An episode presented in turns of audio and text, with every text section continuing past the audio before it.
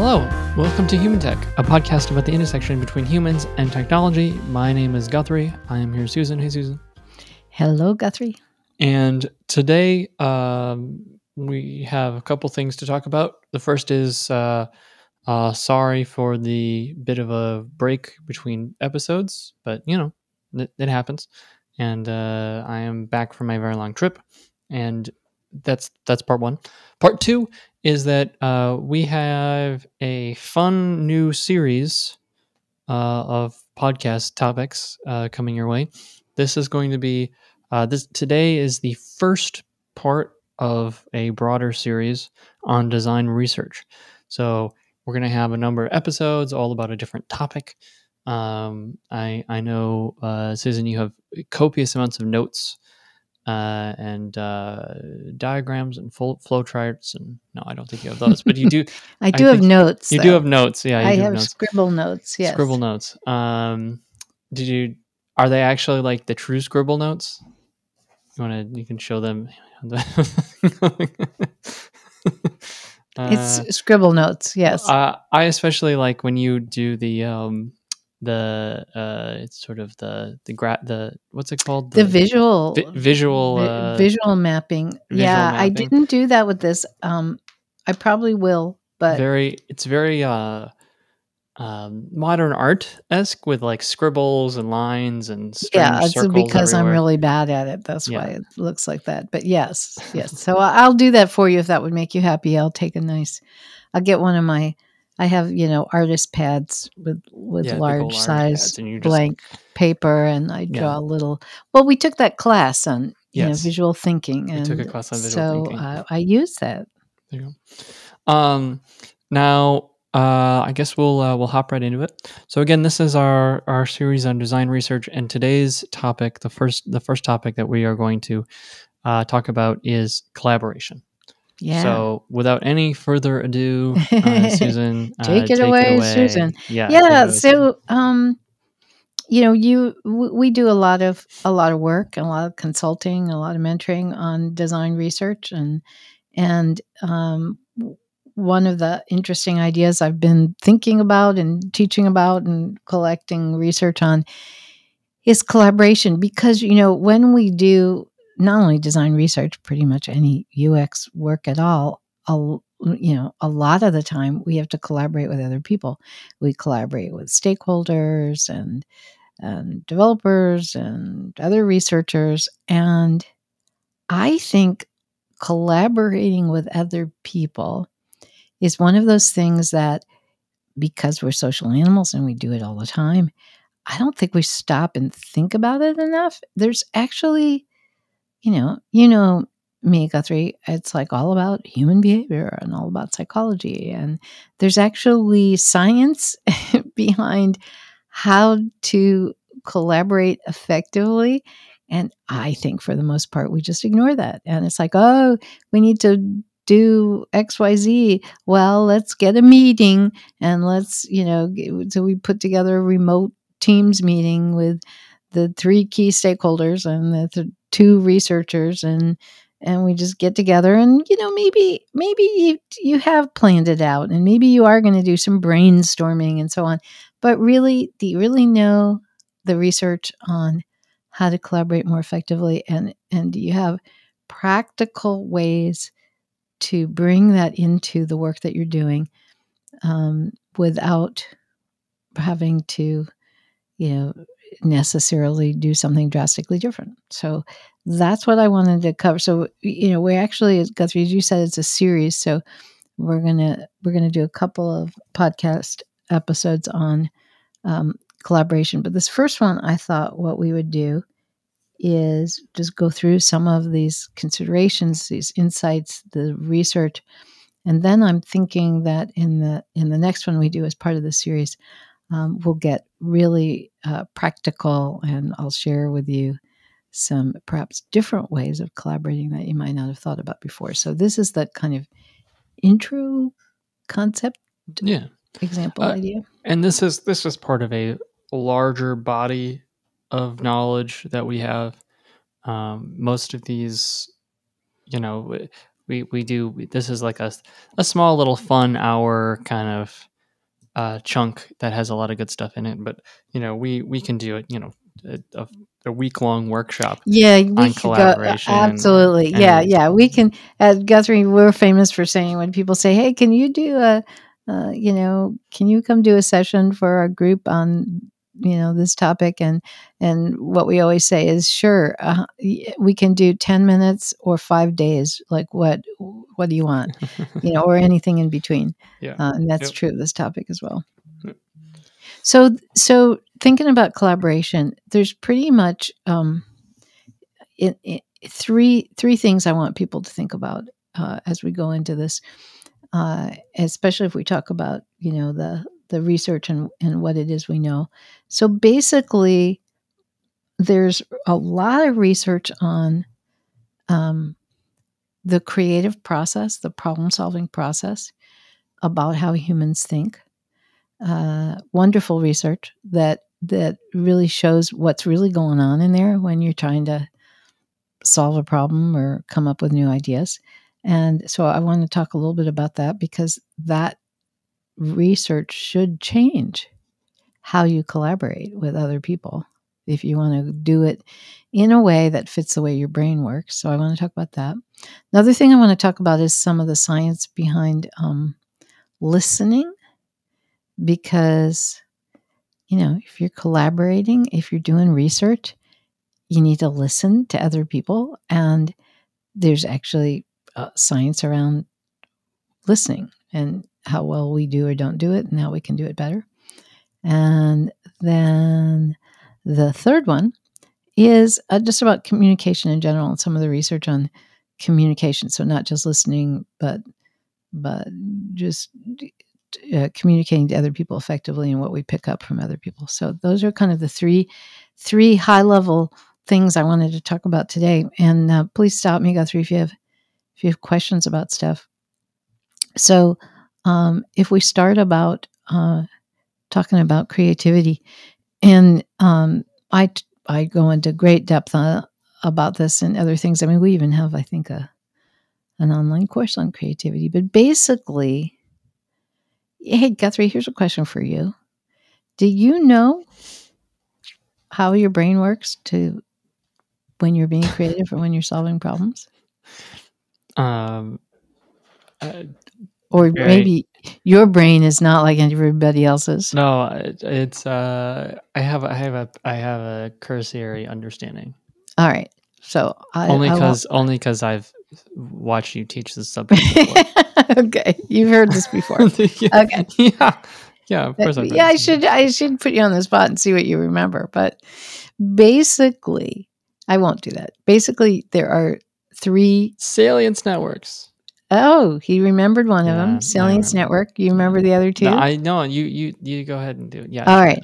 So there are three brain networks that have to do with creativity. And, I think sometimes we like to think, oh, I'm being creative, and I'm being creative in my own way, and my way of being creative is different than anyone else's. But, sorry, not true. We're human. So there's three brain networks. One is the Salience Network. One is the, I didn't name these. The Imagination Network, which I always think sounds like a ride at Disney World. Let's go on the Imagination Network. And then the third one is the Executive Attention Network. Actually, I just gave them to you in reverse order. So let's just talk about this. So essentially what happens when you're being creative, the first part of it is your Executive Attention Network. I'm pointing to my forehead because that's literally where it is. So the first part of if you want to be creative effectively, you have to give your brain the question, the thing you're trying to be creative about, the problem you're trying to solve. You have to consciously pinpoint and focus on what it is you're working on and be able to state that succinctly. And that's really important. And that's why, I think it's so interesting when you're collaborating. It's so important that you state, okay, guys, we're going to get together and here's the problem we're going to solve, or here's what we want to think about, or here's, and whether you're doing this alone or you're doing it with others, if you're collaborating, you're doing it with others, You want to make it very clear. Here is what we are working on. And the reason that's so important is because that's what engages your brain and gets it going on being creative and on solving the problem. And then the next thing that happens is that focus goes to the imagination network.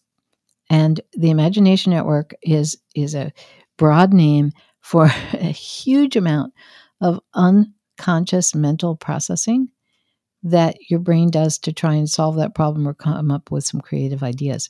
And so basically what happens when this idea is floating around in your imagination network is you are running simulations based on all your experience.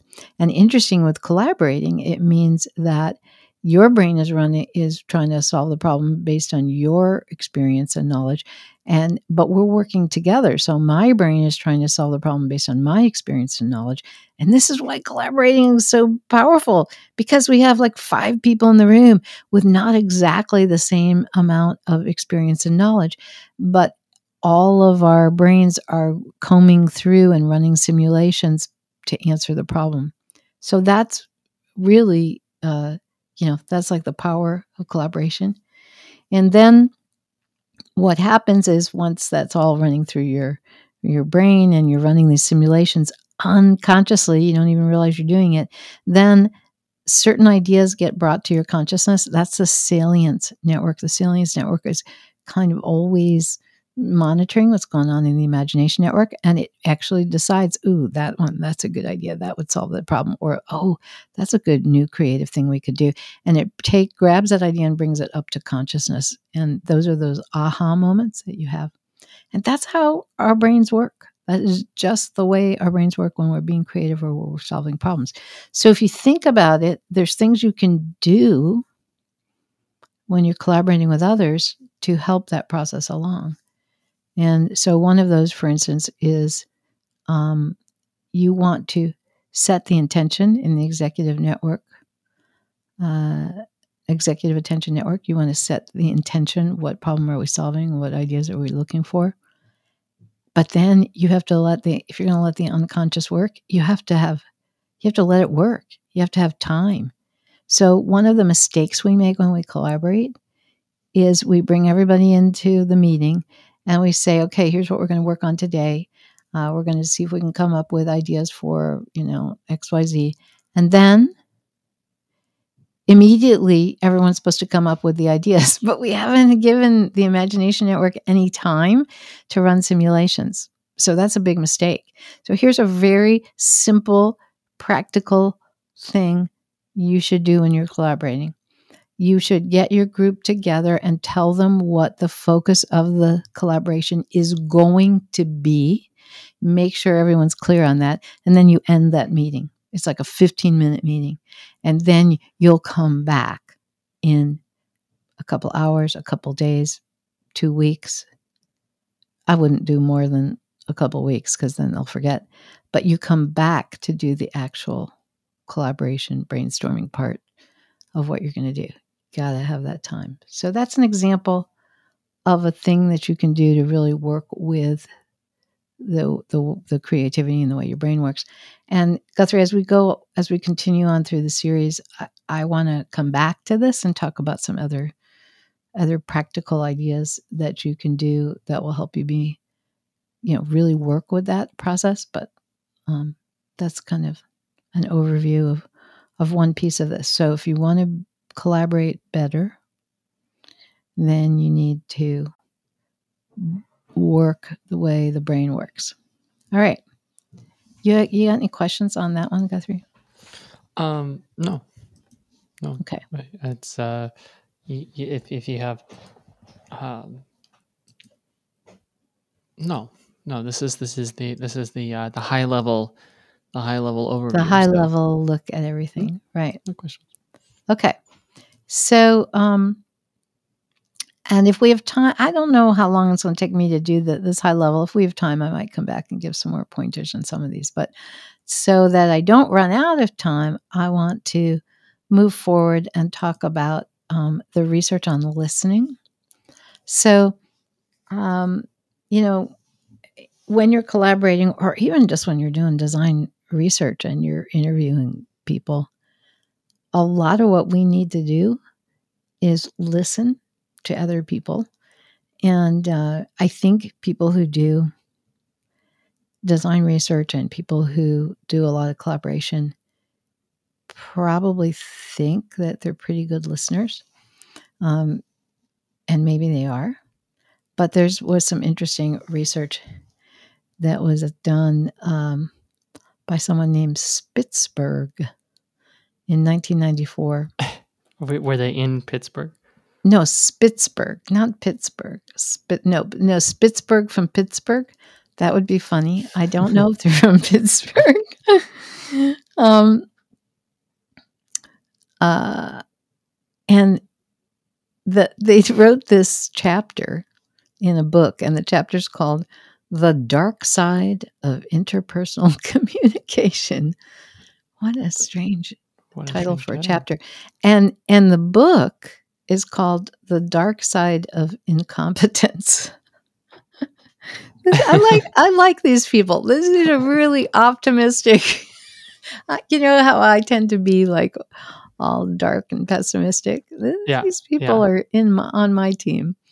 Yeah. Anyway, here's some research they did that I thought was fun.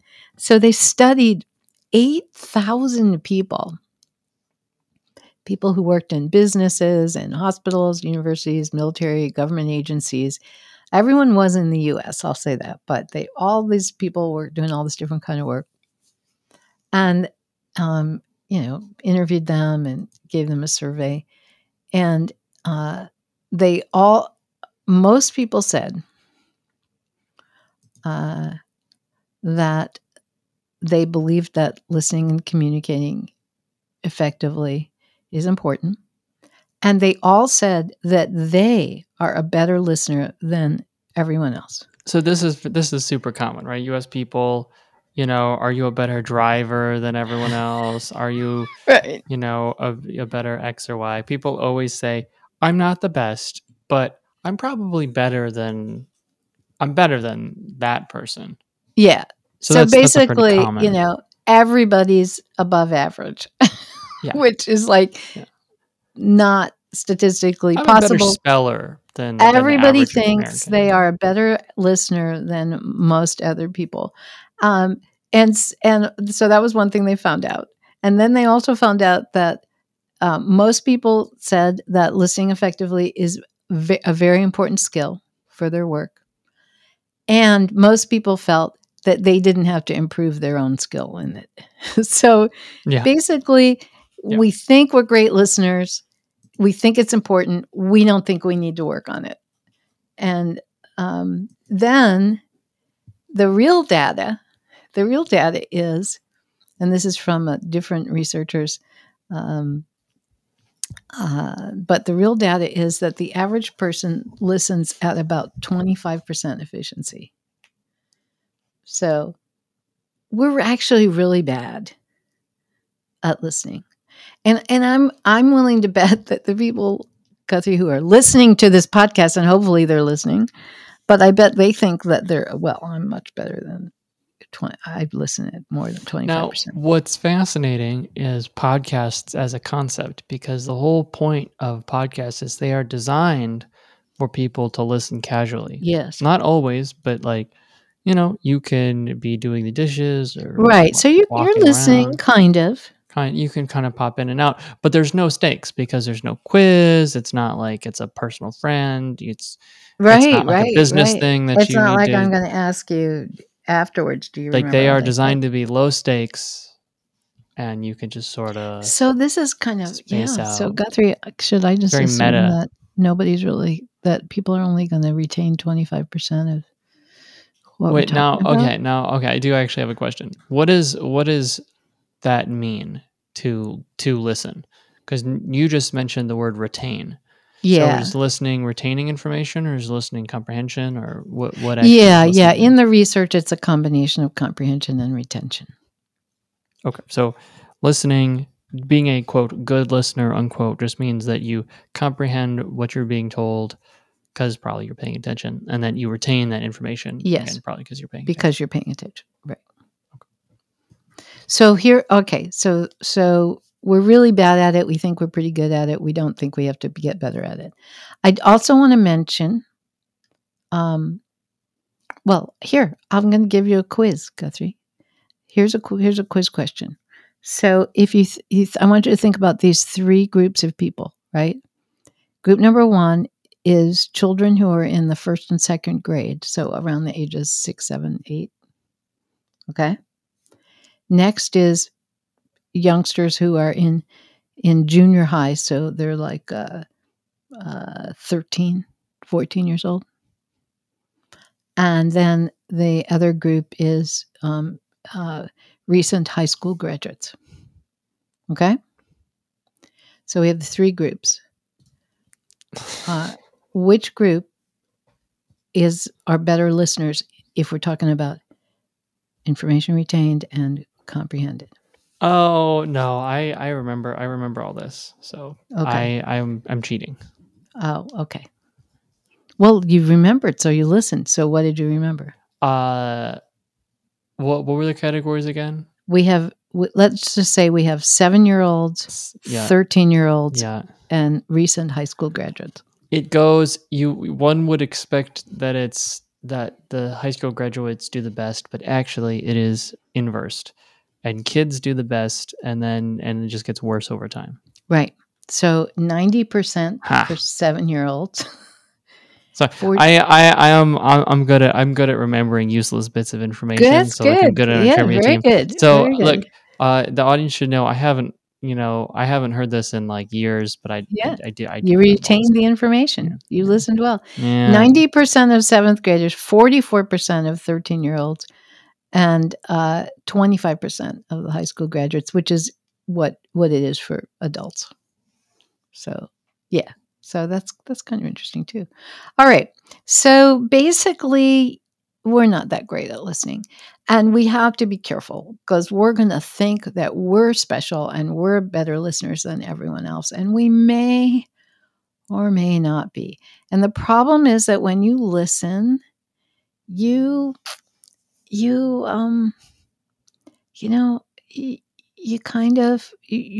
affected by your own cognitive biases.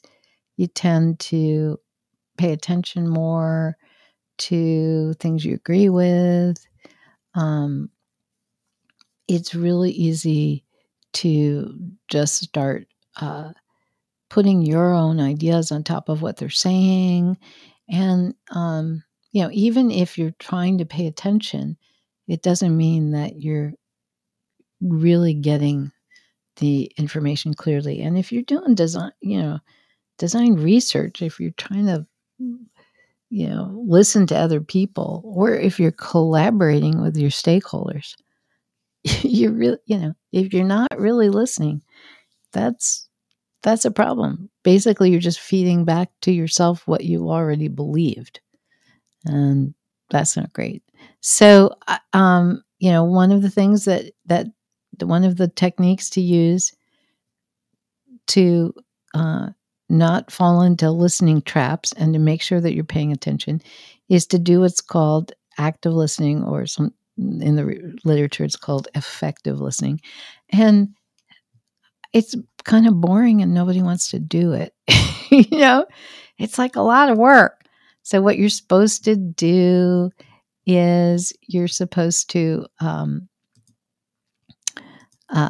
set an intention to listen.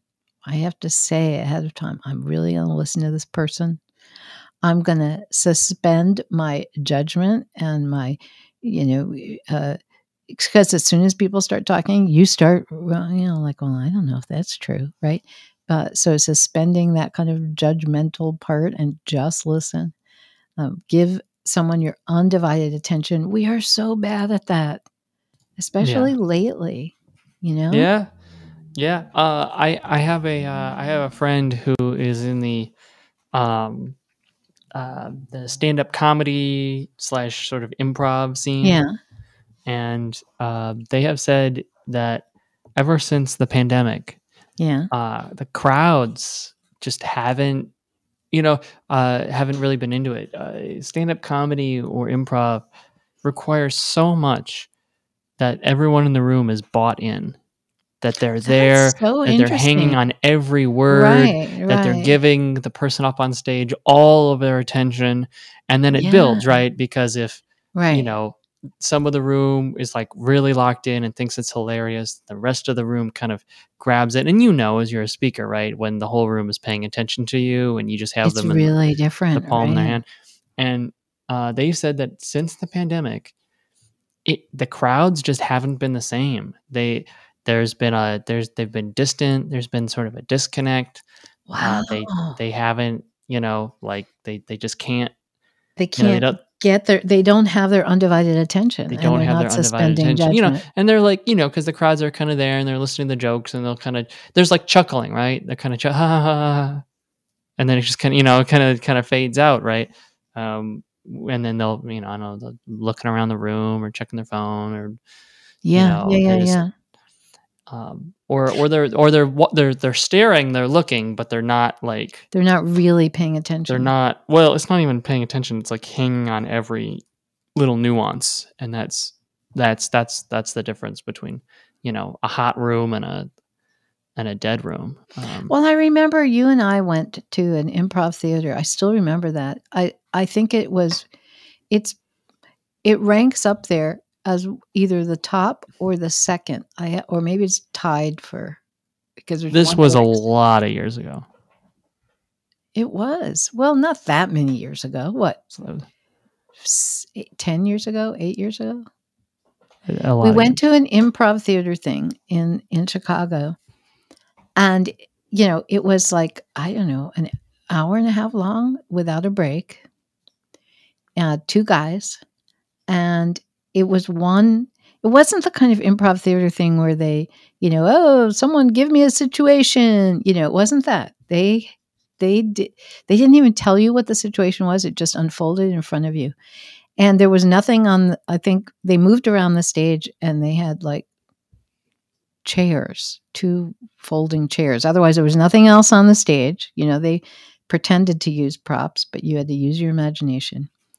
And they unfolded in improv style this entire story and multiple relationships, and it was really complicated. And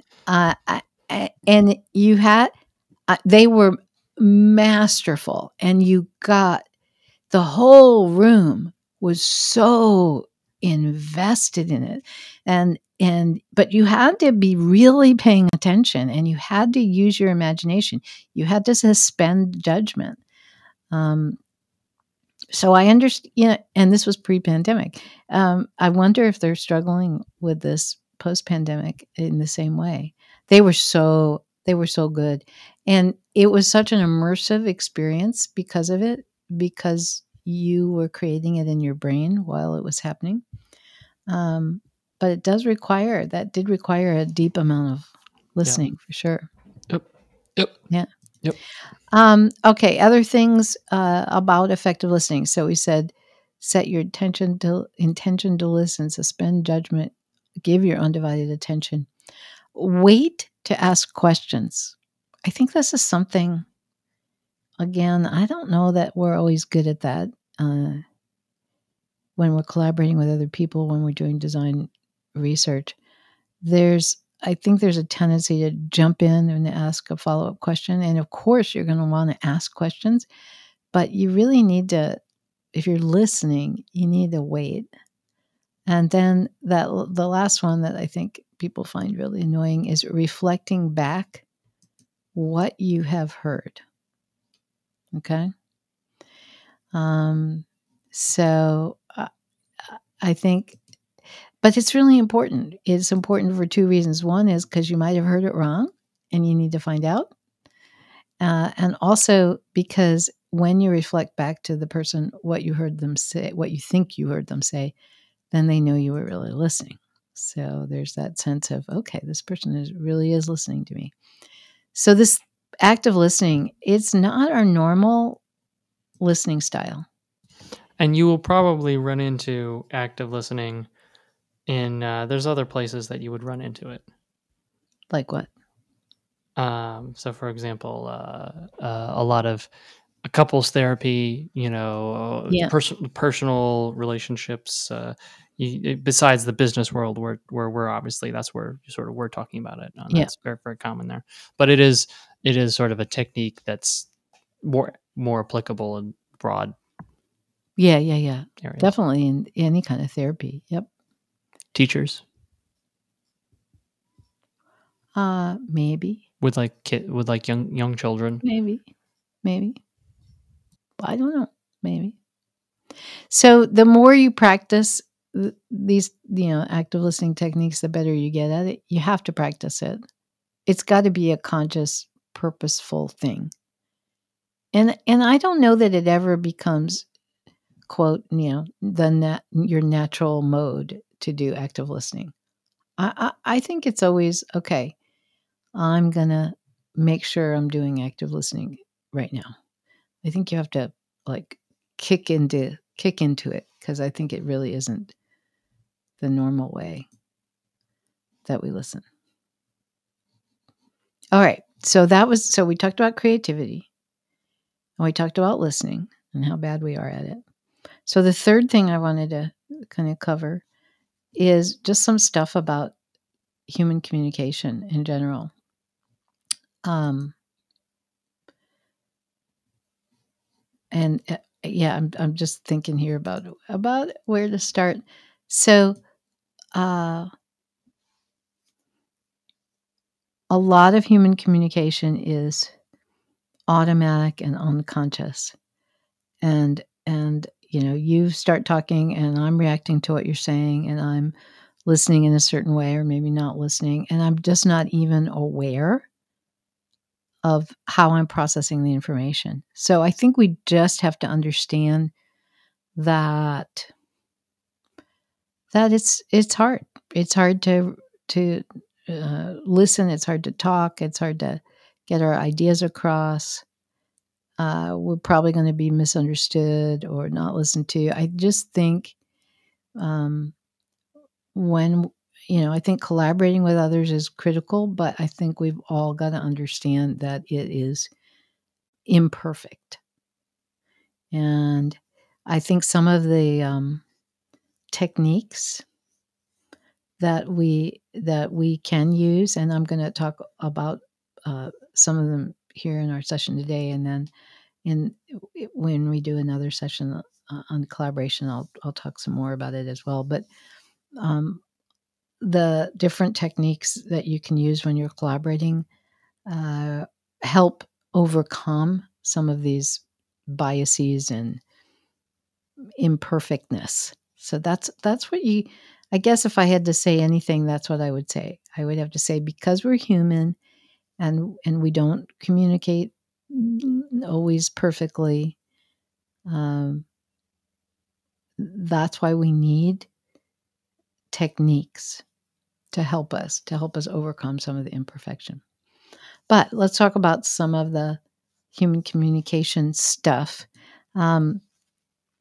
We communicate a lot with more than just words. And you're going to, well, of course we do. But I just don't think we realize how important other things are, like, our facial expressions when we're talking.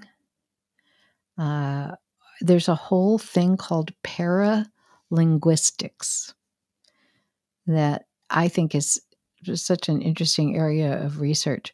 So, for instance, Guthrie, I can say to you, even if you can't see my face, okay, I can say, that sounds like a great idea. Or I can say, that sounds like a great idea. Or I can say, that sounds like a great idea, right? And I just said it three different ways and conveyed three different messages, but the words were exactly the same. And so the way I said them, the tone, whether I went up, whether I went down, what I emphasized, that's called paralinguistics. And, we know this, but do we ever really stop and think about the way that we're saying something and how much we can communicate. And, you know, I love it when people say something like, that's a great idea. And then the other person is like, well, okay, if you don't want to do it. And it's like, I said it was a great idea. It was like, yeah, sure you did. But the way you said it was a great idea conveyed that you did not think it was a great idea. Right. So that's the paralinguistics at work. So that's, you know, we got to, as I said, our gestures, our facial expressions, our body language are all communicating. Which brings me to then a conversation we have to have. If we're going to talk about collaboration, we got to talk about collaborating in person versus collaborating remotely on Teams or on Zoom or everything else. I was talking with someone yesterday who is a researcher, and we were talking about the fact that, you know, before the pandemic, we did a lot of research in person. We would get together with people. We would go to their work site and observe them working, or interview them in the medical clinic, or, you know, at the construction site. And then, of course, the pandemic came and nobody, you know, we started doing everything remote. Well, now, you know, we're going back out there, but the research is not going back out there. And I would have to say with the clients we're working with, they've not gone back to in-person research. For the most part, we're all staying on Teams and Zoom. And there's, you know, it's cheaper. It's cheaper. It's easier. It's more efficient. Yeah. Do you want to go flying around country or flying around the world? I mean, you know, we can interview 20 people in the course of 2 weeks, or if we do it online, or we can take 2 months and go run around all the locations. So it's less time consuming. I get it. I do. And I'm doing it too. But the amount of information you're missing is huge. And if you're talking about collaboration, it's the same thing. It's the same thing. You know, you can get together with your stakeholders or your other researchers or your other designers and collaborate on something together, and you can do it in person, or you can do it on a mural board in a Teams meeting. But you have to understand it is not the same thing, because you get the paralinguistics, but you're missing a lot of other things. And I know even with video, you can say, well, you have video, you can see their facial expressions. Well, kind of, but you can't see their body language. And I don't think people are the same in facial expressions on video. And let's go back to our listening thing. I mean, we talked about, you know, the 25%. That didn't count on a Teams meeting. So, Guthrie, you want to tell me, in a typical Teams meeting that has 5 people or Zoom that goes on for an hour with 5 people, what is the likelihood that all 5 people what is the likelihood that the 5 people are not checking their email, checking their chat, looking at their phone, working on something else? I think everyone knows the answer to this. Yeah. It's like, it goes without saying. So you don't have full engagement. You've got people doing multitasking and task switching. But is this just like... so here's what I'll say. That's not necessarily a terrible crime, because so often if you're in the office, and let's just say you missed a meeting and you're all there in person, you can do the stop by someone's desk on your way to, you know, 5 minutes before the next meeting. Hey, what'd you guys talk about in so-and-so and such and such? And you can get caught up.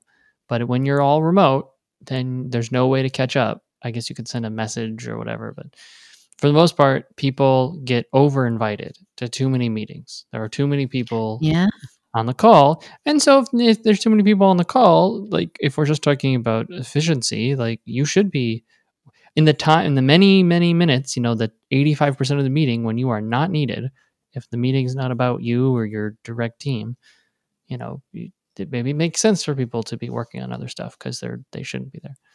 But there's certainly, it's certainly different than if everyone is just in the room at the same time. So is it, does it really not matter because we're never going to go back to doing things in person? Oh, I don't want to say never, but some things that are expensive in the business sphere have faded away, and maybe they were a mistake, but they were too expensive. And we're not, you know, for the moment, we're not going back. I'll give you two examples. We'll see if I can think of a third one. Example number one is administrative assistants. So back in the 40s and the 50s, especially if you looked at management, the number of people, assistants that they had was enormous. Well, I would say even more recent than that. Full fine. 60s or 70s. 70s into the 80s. It kind of died out slowly over time. But yeah, you'd have tons of secretaries and people who sat in every meeting just to take notes for everyone. What a great idea. You know, right? Like, yeah. Yeah. So the people who were in the meeting could focus on just being brilliant and creative and doing the things that they could do, freeing up those resources to be very productive. And then you delegate some of the things that could be delegated to office assistants and so on. But they were expensive. And so over time, there were these called computers. And then you didn't need a secretary to type up a memo or to, you know, create a note. You just send off an email yourself. And it was cheaper to do it that way. So that went away. So that's like the first thing. And the second thing is like travel stipends. Like back in the day, if you were traveling for work, there would be all these, you know, benefits, and you got a lot of money, and you get paid for your travel time and all sorts of. Yeah, remember that concept? Does anyone get paid that's for all gone. That's too expensive. So we're just gonna. So there are some things that are expensive that just go away in the workplace. There are some things that kind of pendulum back and forth. You know where. We did it this way, and then we decided, like the open concept stuff, where it's like, oh, everything's got to be open concept, and then people are like, actually, we don't like this, so now it's kind of like back to quasi open concept stuff. So I could see it either way. I could see it on one hand, it's a pendulum, and yeah, we did a bunch of remote stuff, and then companies are like, actually, there are benefits to being in person, and it kind of swings back the other way. I could also see it just going away, where companies are like, wait a second, you know what's really expensive? Having a desk for every single employee. Why are we paying for office space when we can just have our employees pay for office space in their own homes? And we've just offloaded that expense. Something that as a company, we've been doing for almost a decade now. Yeah. Milking our employees' homes as a substitute for spending copious amounts of office space. For those of you who don't know, Susan used to have an office. I had a big, huge, enormous 20,000 office building I owned, and I had the break room and the lobby area and offices and cubicles. And no one works where I am. Why am I paying for this? Okay, I did have it for a while because we would do our training there. Yeah, I know.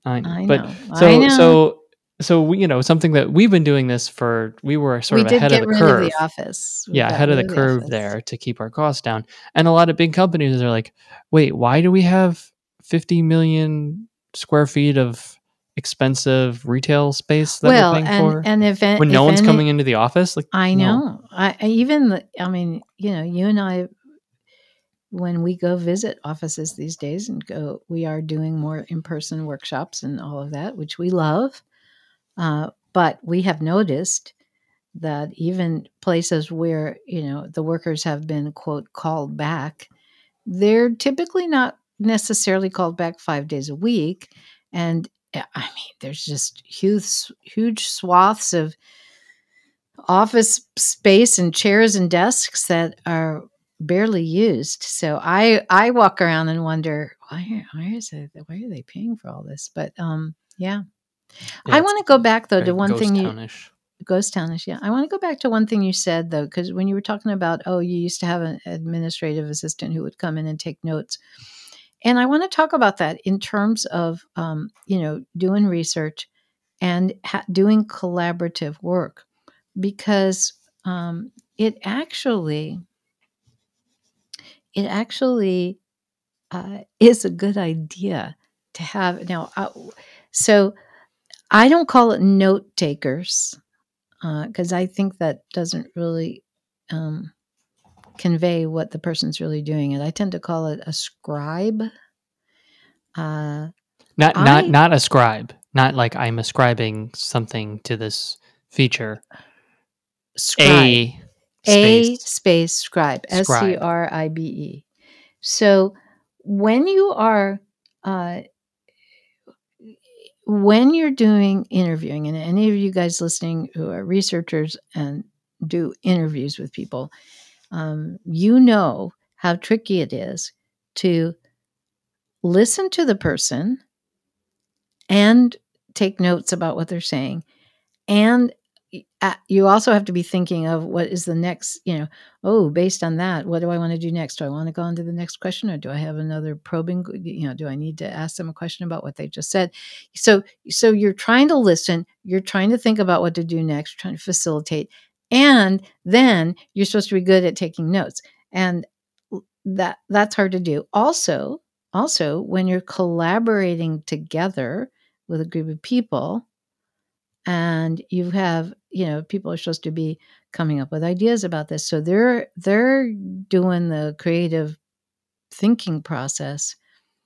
And at the same time, they're supposed to capture, what's going on. So I think it is actually very useful to have a scribe. Now, here, I know what's going to happen next. People are going to say, well, that's why we video the session. That's why we have video. But, if you video the session, somebody has to go watch it later and scribe from that.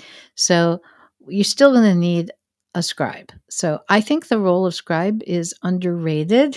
I think it's really important. I think it's very useful. I think it frees up everybody else to concentrate on the collaboration or the interview at hand. So I'm a big fan of having someone scribe. The other reason, by the way, that a live scribe can be so useful is you can see the summary of what the group is doing unfold in front of you. That moves the group forward. It allows for more ideas. So I'm going to recommend, based on, this whole idea of how people communicate and how we work together, that you consider having a scribe, the role of scribe, in your collaboration sessions. It is likely that, maybe again, if there's like an AI, whatever, in a year, maybe they'll be able to just take good notes in the way that a good scribe currently can. Did I just hear you say something positive about AI? Because you usually are very pessimistic about AI. It's not positive. It's just a reality. You still won't admit it. No, there are certainly potential benefits of AI employing large segments of the population, like scribes. So yeah. There you go. If that's positive to you, then okay. Sure. then you'll let it go. Sure, yeah. I guess that's great. Reluctantly let it go. You just made an ancient profession obsolete. Congratulations.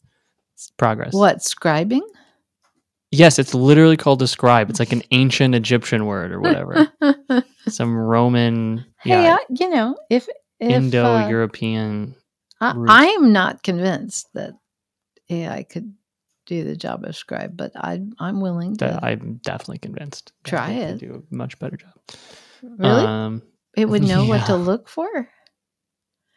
It would know what just got said that was really significant to the purpose at hand, and what just got said that could be ignored. I think so. Ooh. I think so. All right. Well, I'd like to try that. Teams is already rolling out a bad version of it, so I think it could probably get to good. Yeah. Well. And again, it's all about the cost. The cost feature is very important. So, but yes, yeah. So it's possible these problems will solve themselves. That's interesting. Just as a because you brought it up very quickly, I am less concerned with AI being a scribe in this case because they're not pretending to be another human being. It is a tool that the people in the room are leveraging to do a function. And so in that capacity, it's sort of, that's sort of like the better version of it. Interesting. In that it is simply, it is dictating a conversation and then pulling out the relevant tidbits, and that's all it's doing, as opposed to being a participant, as opposed to pretending to be something that it's not, or to do the work. It's not doing any of the work. So it's a little lower on my list of evil AI tasks. Okay. That's interesting. All right. In the time that we have left, there's something I would like to do. If this is all right with you, I'd like to just give some examples of maybe some different collaboration techniques you might want to try that are related to we just talked about creativity, talked about listening, we talked about humans communicating. And I thought maybe I could just share some collaboration techniques that that fit into one or more of those, and might be a little different than what people are doing, and might be useful. Is that all right with you? Sure. You do whatever you want. It's your session. I love this idea. Yeah, okay. All right. So I have a lot of different techniques, so it's a little hard for me to pick. What should I talk about? What's one of my favorite ones? And I'm struggling, to tell you the truth, between picking something, sharing something that's simple versus sharing something that's a little more complicated. Do you have a suggestion on which way I go? Or I could do one simple, one complicated, maybe? Well, are we going to continue this in session 2? Yes. So don't get too far afield then, because we don't have a ton of time here. Okay. So let's keep it simple. Let's keep it simple. All right. So in that case, let me talk about a technique. Oh, by the way, can I make a plug for a book that's not my book? Sure, always. All right. I'm going to hold it up here. If you guys don't have this book called Game Storming by Dave Gray, Sunny Brown, and James Macanufo, I think. I might be pronouncing that wrong. I highly recommend this book and some of the techniques that I'm going to talk about right now and next time are from this book. And you can even see, Guthrie, can you see, for those of you who are watching and not just listening, see my little pieces of paper where I marked particular pages that I wanted to go back to.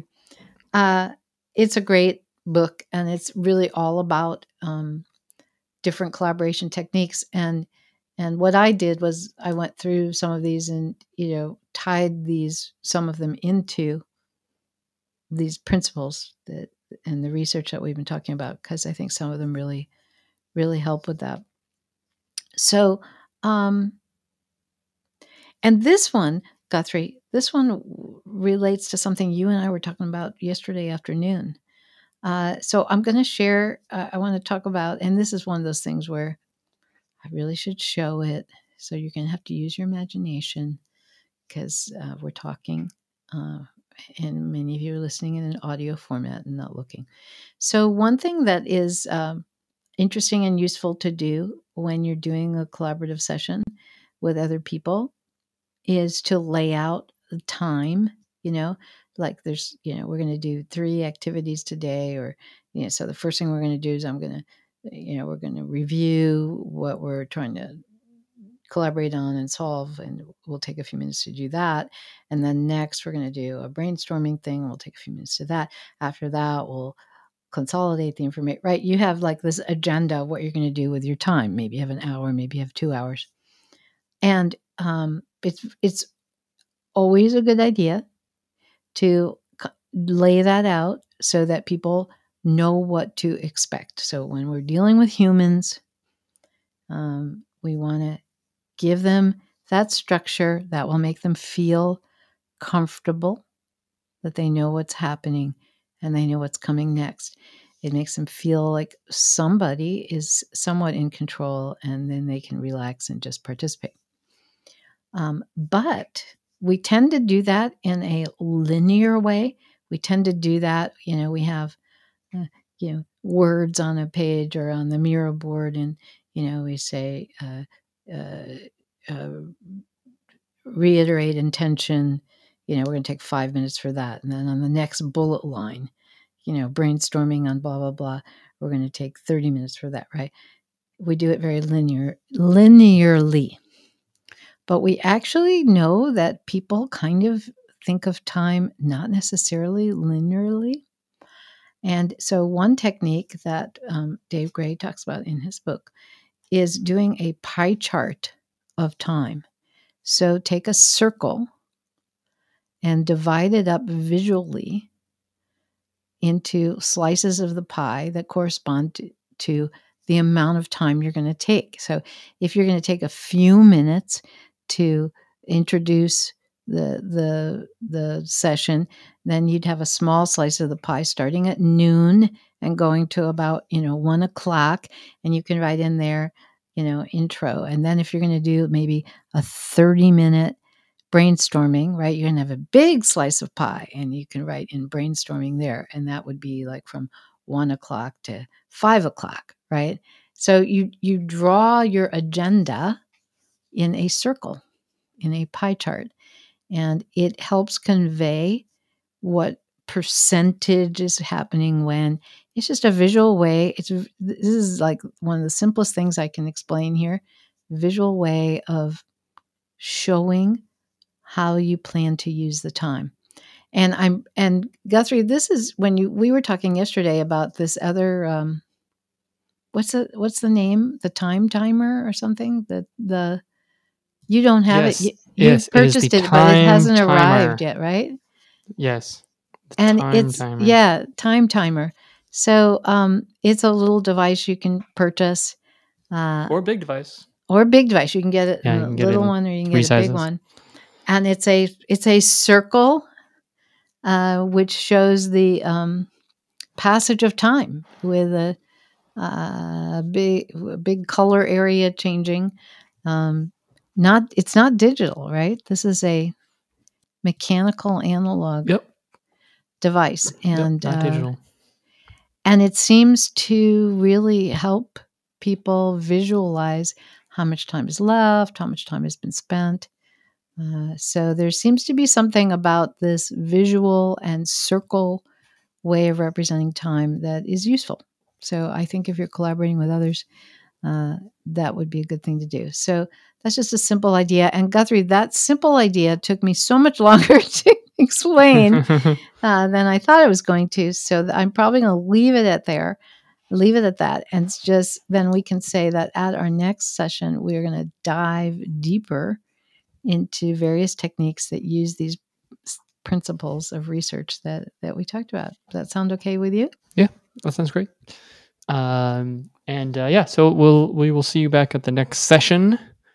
And that will be all about collaboration techniques. Okay. Thank you so much. We'll talk to you soon. Thanks. Bye. Bye.